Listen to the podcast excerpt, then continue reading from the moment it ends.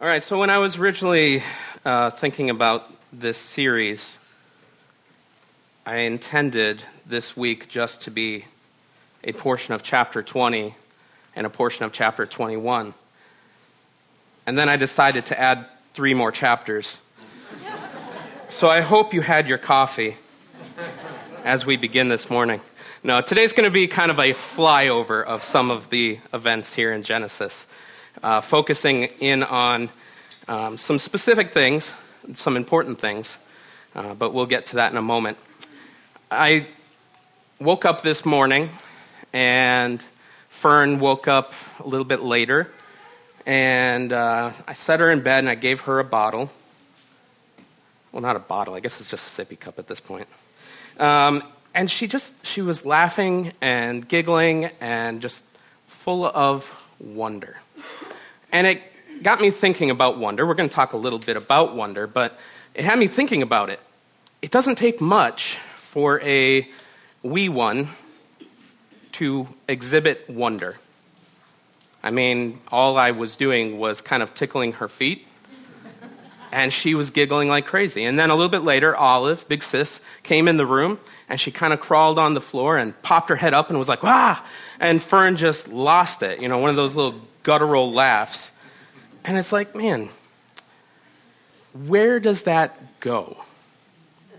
Because it takes a whole lot more for me to wonder, to be joyful, and to be in awe, and all of those things. It takes a little bit more complicated of a joke to bring out some laughter. But then again, all I have to really do is just look at my daughters and there's wonder. So, yeah, this might not work. We'll see. this morning we're going to look at this passage, really, Genesis 18 through 21.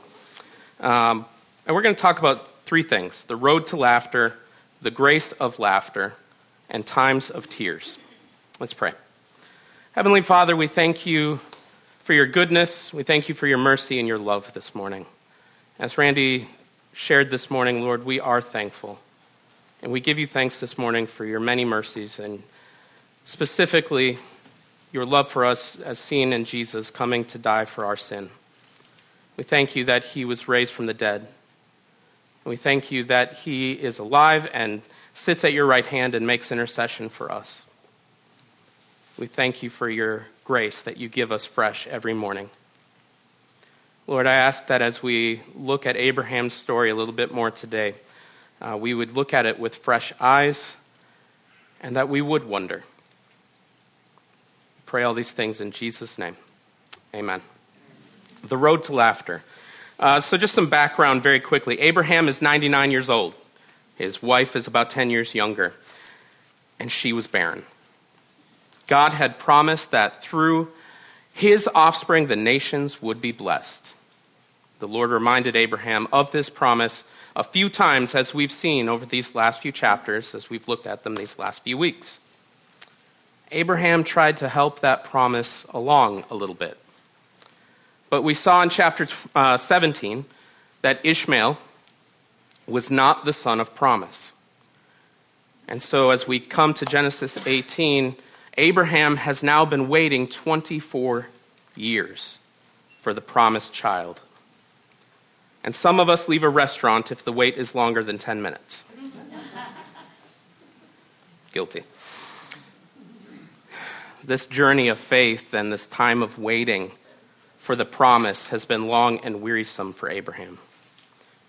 Now, it's likely that during this time of waiting, Abraham's life has been pretty routine. We get snapshots, we get highlights and, and low points of his life. We have the big moments, but for 24 years, it wasn't constant battles, it wasn't constant uh, visions of the Lord coming to him with fire and smoke. We get these snapshots, but you know, for the most part, his life was routine. He tended his flocks. He woke up early in the morning and he tended the, the flocks. And he waited, and he waited, and he waited. Sometimes years would go by without hearing anything and he waited. But as we'll see today, as we work through this, we will find that God is indeed faithful to his word.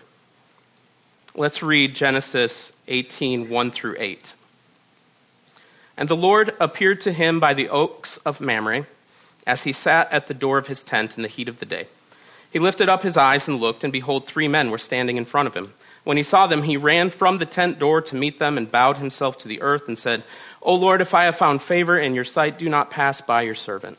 Let a little water be brought and wash your feet, and rest yourselves under the tree, while I bring a morsel of bread that you may refresh yourselves, and after that you may pass on, since you have come to your servant. And I think this is how we know that Abraham was Midwestern, because he said a morsel of bread, and then let's look at the feast he prepares. So they said, Do as you have said. And Abraham went quickly into the tent to Sarah and said, Quick, three seahs of fine flour. That's a lot of flour uh, knead it and make cakes. And Abraham ran to the herd and took a calf, tender and good, and gave it to a young man who prepared it quickly. Then he took curds and milk and the calf that he had prepared and set it before them. And he stood by them under the tree while they ate. So we read that three visitors came to Abraham and Sarah, and there's something unique about these visitors, especially one of them in particular. It says right in the beginning of this, the Lord appeared to Abraham. Yahweh appeared to Abraham. It is the Lord who will speak here to Abraham in verses uh, 13, 20, 26, and 33. And Abraham stands before the Lord, as it says in verse 22. So one of the three men must have been God taking on the appearance of a man. We call such an appearance a theophany. A theophany. And at times in the Old Testament, uh, Jesus as well would take on the appearance of a man. We call this a Christophany. And this is different than the incarnation, where Jesus would, as John chapter 1 says, become flesh. More on that in December. Stay tuned. We might be looking at John 1. One of these visitors is God, appearing as a man. And I believe that the two companions that are with him are angels who will, in the following chapter, arrive in Sodom to find Lot.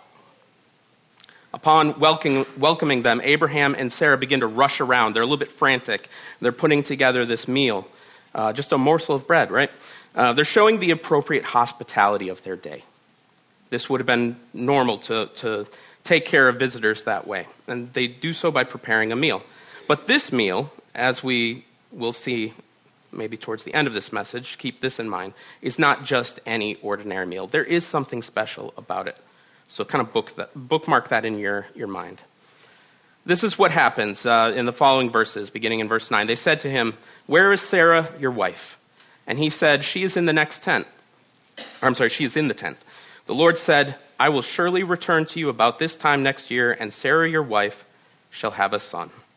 And Sarah was listening at the tent door behind him. Now, Abraham and Sarah were old, advanced in years. The way of women had ceased to be with Sarah. So Sarah laughed to herself, saying, After I am worn out and my Lord is old, shall I have pleasure? The Lord said to Abraham, Why did Sarah laugh and say, Shall I indeed bear a child now that I am old? Is anything too hard for the Lord? At the appointed time I will return to you about this time next year, and Sarah shall have a son. But Sarah denied it, saying, I did not laugh, for she was afraid. And he said, No, but you did laugh. Emphasis, Caleb. The visitors ask, Where's Sarah? Abraham says she's in the tent, and then the Lord speaks. So she's within earshot. The Lord knows this, and she can hear what's being said. This is really showing us the purpose of this visit. You see, Abraham has heard this promise directly from the Lord a few times now. Sarah hasn't. Sarah's heard of it from Abraham. This is the purpose for why the Lord has come. He's come for Sarah and this message is for her. So the Lord announces that the following year she would have a son, and her response is just full of faith, right? she laughs. Why does she laugh? Well, she's now beyond the years of reproduction, or as the text puts it, the way of women had ceased to be with her. And she, she puts it this way After I am worn out and my Lord is old, shall I have pleasure? Now, this word rendered worn out it's kind of sugar coated in our English Bibles, to be honest with you. It's a very harsh word, it's a very negative word about herself. she's really saying, I'm useless. I'm no good. You see, in that culture, unfortunately, a, the value of a woman was determined on how many children she had given. Here she is, 89 years old, and no children. And yet there's this promise lingering out there that she's heard about. You can understand her skepticism. You can understand the harsh way she sees herself. I'm useless. I'm no good to anybody. And this word pleasure means sexual pleasure. She's saying, I'm useless. I'm no good. That guy's old. And now we're going to have sexual pleasure again. It is laughable. But her laugh is full of cynicism. Her words are self hating, self loathing, and full of bitterness. But God's response is, again, as we keep seeing over and over, not what you might be expecting. He's so kind, He's so gentle with her. He says, Why did Sarah laugh and say, Shall I indeed bear a child now that I'm old? What I want you to notice here is what isn't said in his response notice that when God restates her objection, he combs out all the negative things that she described herself as, all the self hating words. He removes the bitter way that she sees herself. He reassures her gently, and then he restates the promise because nothing is too hard for the Lord. The years of barrenness, the years of time, and the strain of a marriage that has gone through some really, really rough patches and will go through more rough patches. None of this is too difficult for the Lord. Sarah responds by denying that she laughed. She lies. She, she says, I didn't do that. And God doesn't explode at her, He doesn't squash her. I mean, she literally lied to the face of the Lord. But it's almost like he smiles as he says, No, but you did. You did. But there's something else in this. When Sarah laughed, as I mentioned, it was the laugh of cynicism, skepticism. Uh, skepticism of this situation. And it is understandable. She's 89 years old. The way of women has ceased with her. This Hebrew word uh, is when God says, Is anything too hard for me? Uh, when he says that, again, it doesn't really translate great into the English, but really he's diagnosing her cynicism. See, this Hebrew word literally is the word for wonder. And it's used throughout the Old Testament to show God's mighty deeds, his marvelous works, his wonders.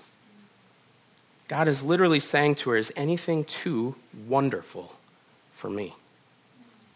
So God is saying, Sarah, your laughter is devoid of wonder. Your laughter is the laughter of the skeptic. You've lost your ability to just see my marvelous works. And in grace, through grace, God is going to change that laughter of cynicism, skepticism, and doubt to the laughter of wonder. Wonder at his power, his might, his grace, his kindness, and his love for her. What will happen will fill her with wonder. I can't help but think of the song, How Great is Our God, with wonder filling her heart. God did something similar with Abraham when he showed him the stars. Remember, a few chapters ago, God takes Abraham outside the tent and says, Look at the stars. He's pointing to his wonders, his marvelous power. If God can do all of that, certainly he can do this. So, this power will leave Abraham and Sarah full of joy and full of wonder.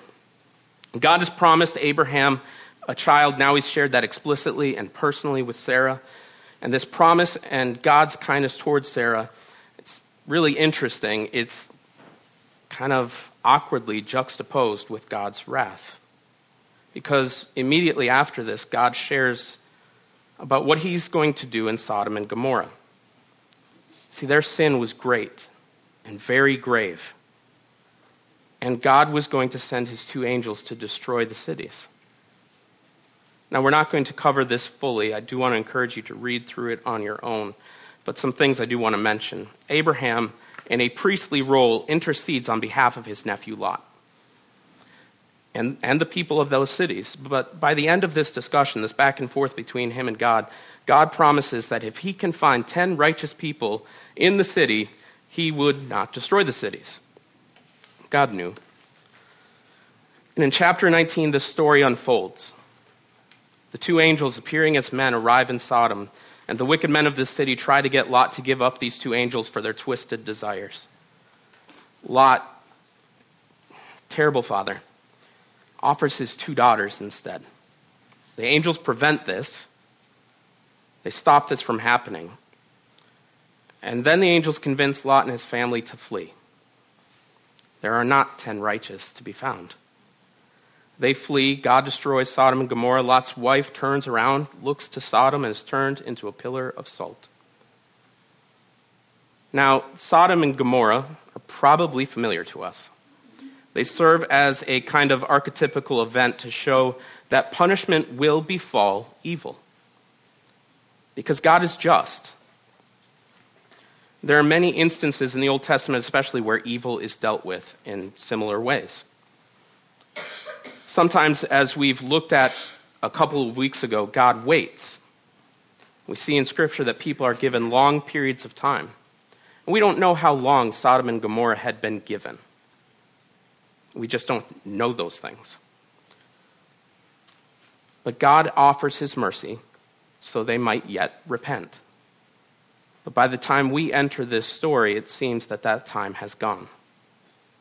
Now, the account of this destruction is given to show us that God doesn't wink at sin, He will deal with evil. Sin and wickedness are serious. And they're so serious that God made a way to deal with it and to redeem. Even in this story of Sodom and Gomorrah, God rescues Lot and his family. And just as Abraham interceded, so would God. God did so interceding on our behalf by sending his son, this time not to destroy, but to bear the destruction of our sin. And the cross and resurrection of Jesus Christ have brought about a new covenant, a new way of relating to God, where forgiveness and reconciliation are available to all who trust in him by faith. Now, as we consider these weighty things, as we think about what went on with Sodom and Gomorrah, we need to be careful in assuming that God will only deal with big sins such as sexual immorality. Certainly, Sodom and Gomorrah were wicked places. They were full of wicked sexual sins. Homosexuality and, and sexual violence characterized these places. But Ezekiel also shows their pride, excess of food, prosperous ease, and their lack of care for the poor and needy combined with their sexual wickedness to bring about their destruction. Jesus uses the example of Sodom and Gomorrah to give a stark warning to those that reject him and the gospel. Matthew 11, 20 through 24. Then he began to denounce the cities where most of his mighty works had been done, because they did not repent. Woe to you, Chorazin! Woe to you, Bethsaida! For if the mighty works done in you had been done in Tyre and Sidon, they would have repented long ago in sackcloth and ashes. But I tell you, it will be more bearable on the day of judgment for Tyre and Sidon than for you. And you, Capernaum, will you be exalted to heaven? You will be brought down to Hades. For if the mighty works done in you had been done in Sodom, it would have remained until this day.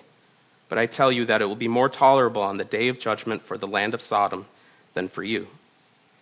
What is their sin? It's unbelief, it's the rejection of Christ. Their unbelief is greater than the wickedness of these cities.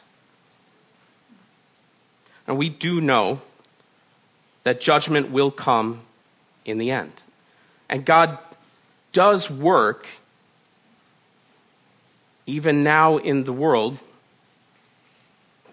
to deal with wickedness.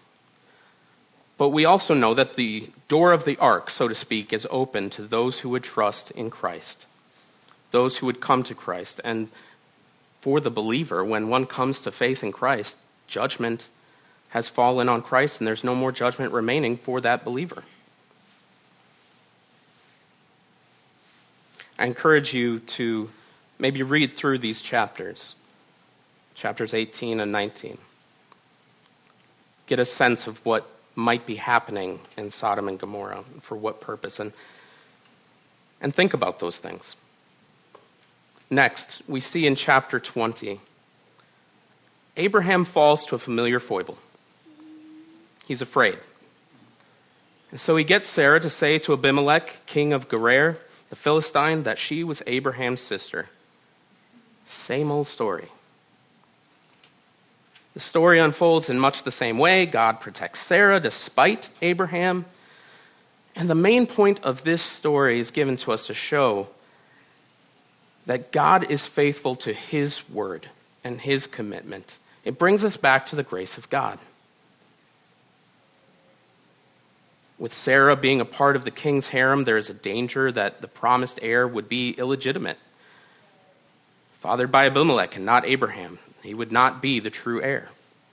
Yet the Lord intervenes and he prevents a sexual union between the king and Abraham's wife. He stops this from happening, he protects the promise. Despite Abraham's deceptive attempt at self preservation, God continues to show mercy. He continues to watch over him and Sarah. He continues to watch over the promised seed. And he continues to forgive. God's presence and redemptive purposes are not tethered to the believer's performance, it's all grace. And so, this road that we've been looking at, these last three chapters, as we've skimmed them, this road to laughter, as I titled it, has been fraught with danger, doubt, and discouragement. But it's also contained the laughter of cynicism and skepticism.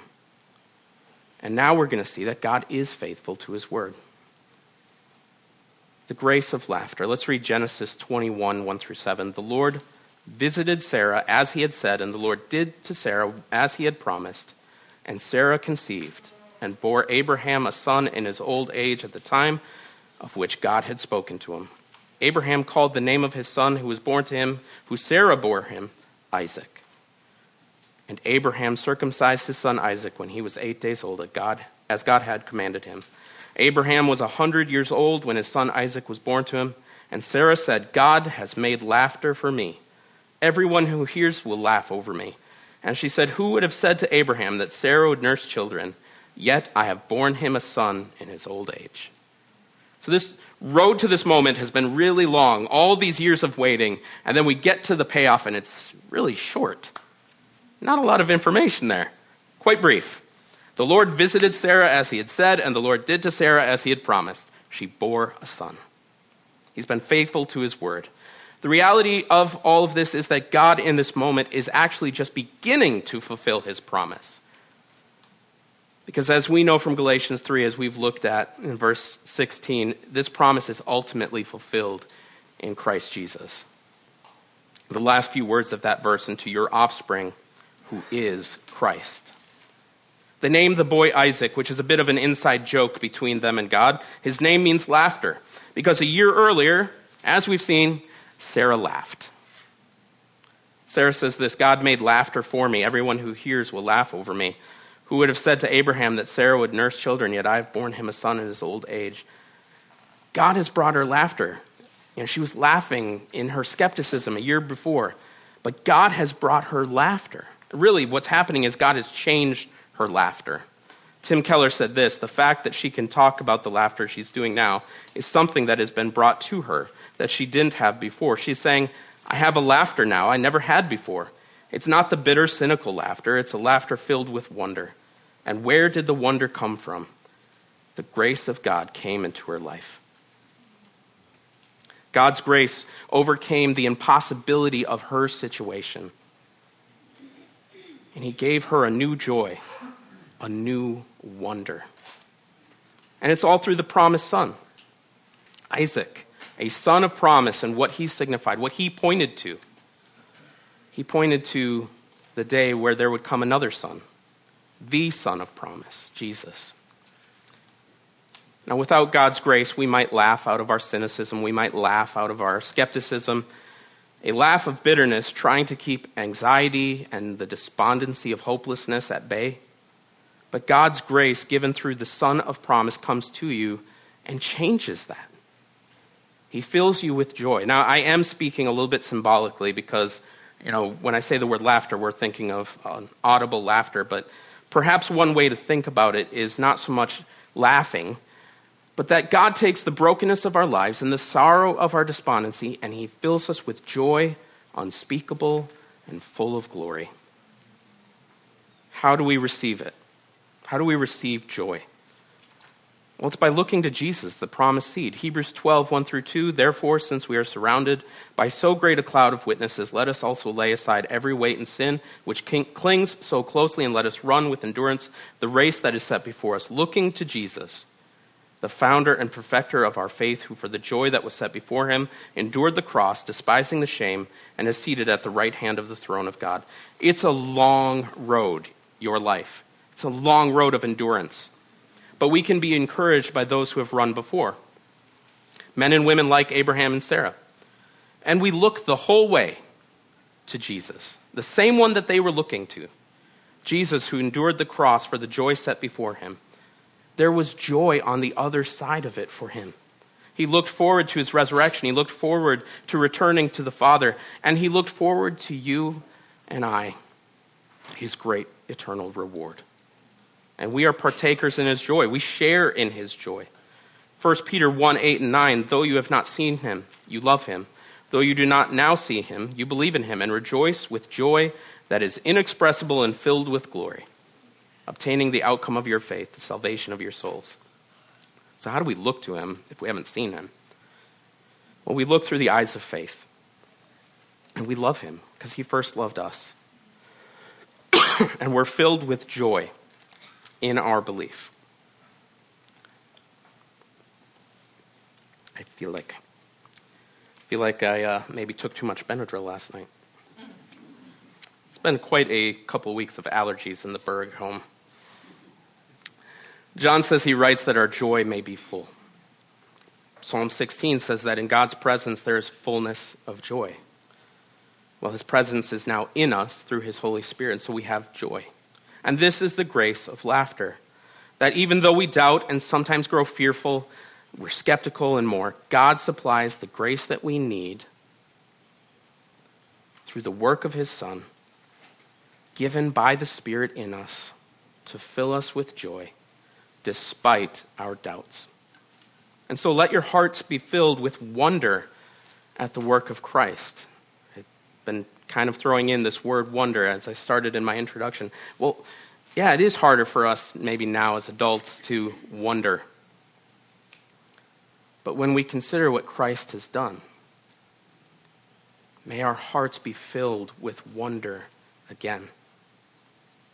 Sarah's situation was sure impossible, but our situation was more impossible. Sarah was barren, but was transformed and filled with joy, laughter, and wonder because of Isaac. But you and I were dead in our sins and trespasses. But the ultimate Isaac came to deal with sin and death, and he did so fully. But though we now have this joy, it's a deep seated joy, there are times where there is sorrow and tears. So, what does this story have to say about that? Well, let's look at a time of tears. Genesis 21 verse 8. And the child grew and was weaned, and Abraham made a great feast on the day Isaac was weaned. But Sarah saw the son of Hagar, the Egyptian, whom she had borne to Abraham, laughing. Or laughter. So she said to Abraham, Cast out this slave woman with her son, for the son of this slave woman shall not be heir with my son Isaac. And the thing was very displeasing to Abraham on account of his son.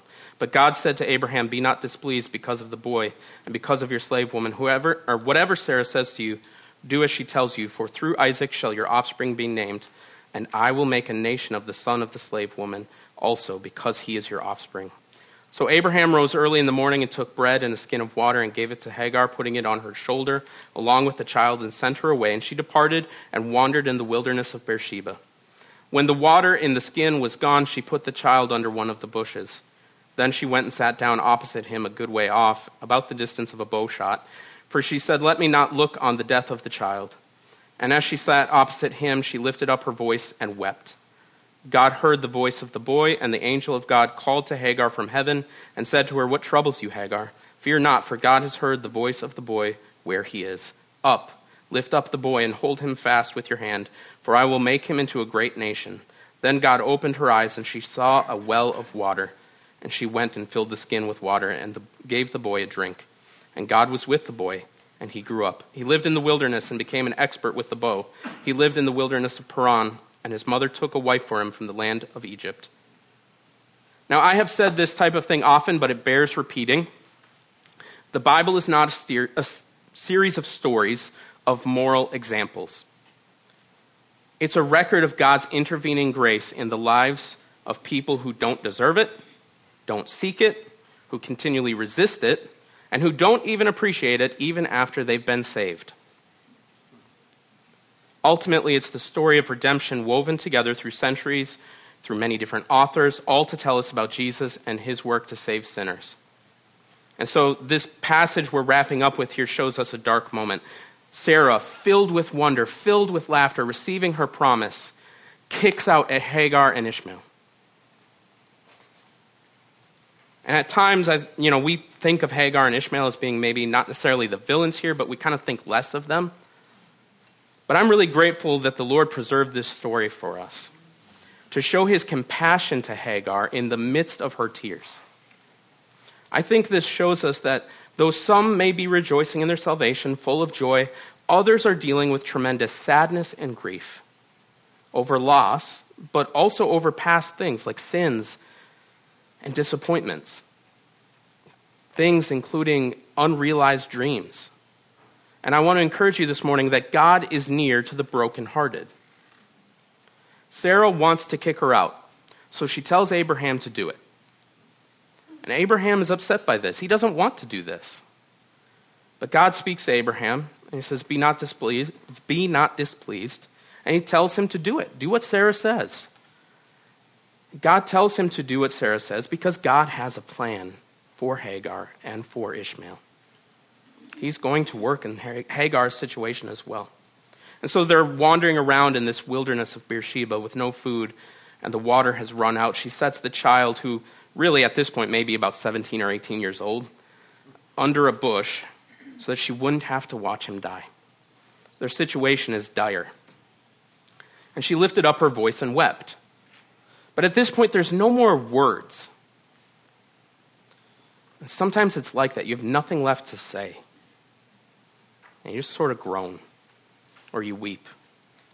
You know, Abraham had questions. He asked God, Where's the child who promised? Abraham asked God, How can I know? Hagar wept.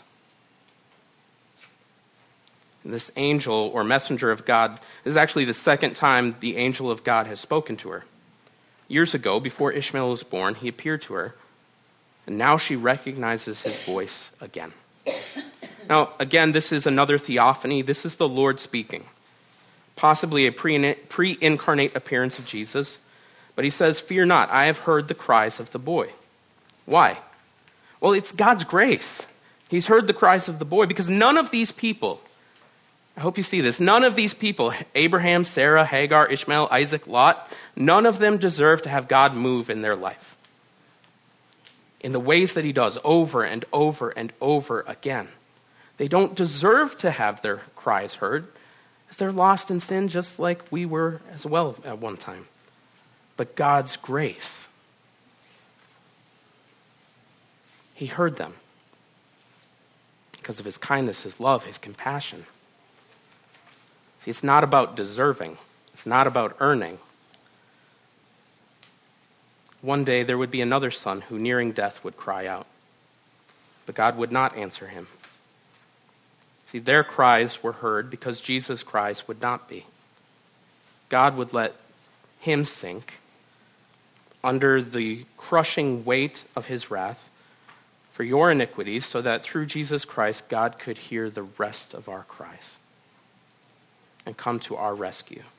Not just to give us some water to keep us alive, but to give us the never ending water of life, so that we might live forever with him. Now, we know from history that Ishmael's life goes a different direction than Isaac's. But from this story, we get more than a glimpse at God's compassion. God is near the brokenhearted. He runs to the brokenhearted. Hagar was a slave. She was truly a nobody, kicked to the curb. But God saw her distress and provided for her. And she gives us a name for God El Roi, which means the God who sees.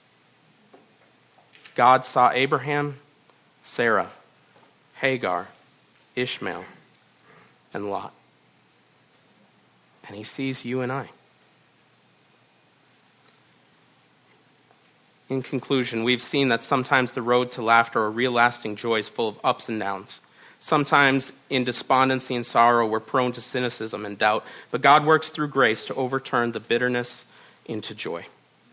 He did so through Jesus, the truer and better Isaac, the truer and better promised son, the one who was stricken, who was pierced, was crushed, and wounded, so that you could be healed of your iniquity and given peace.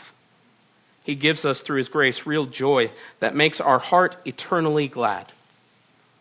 Though we may struggle with times of brokenness and times of tears, times of intense sadness and grief, you can be confident that God hears your cries. The psalmist says he catches your tears in a bottle. God remembers. He knows. He knows your suffering.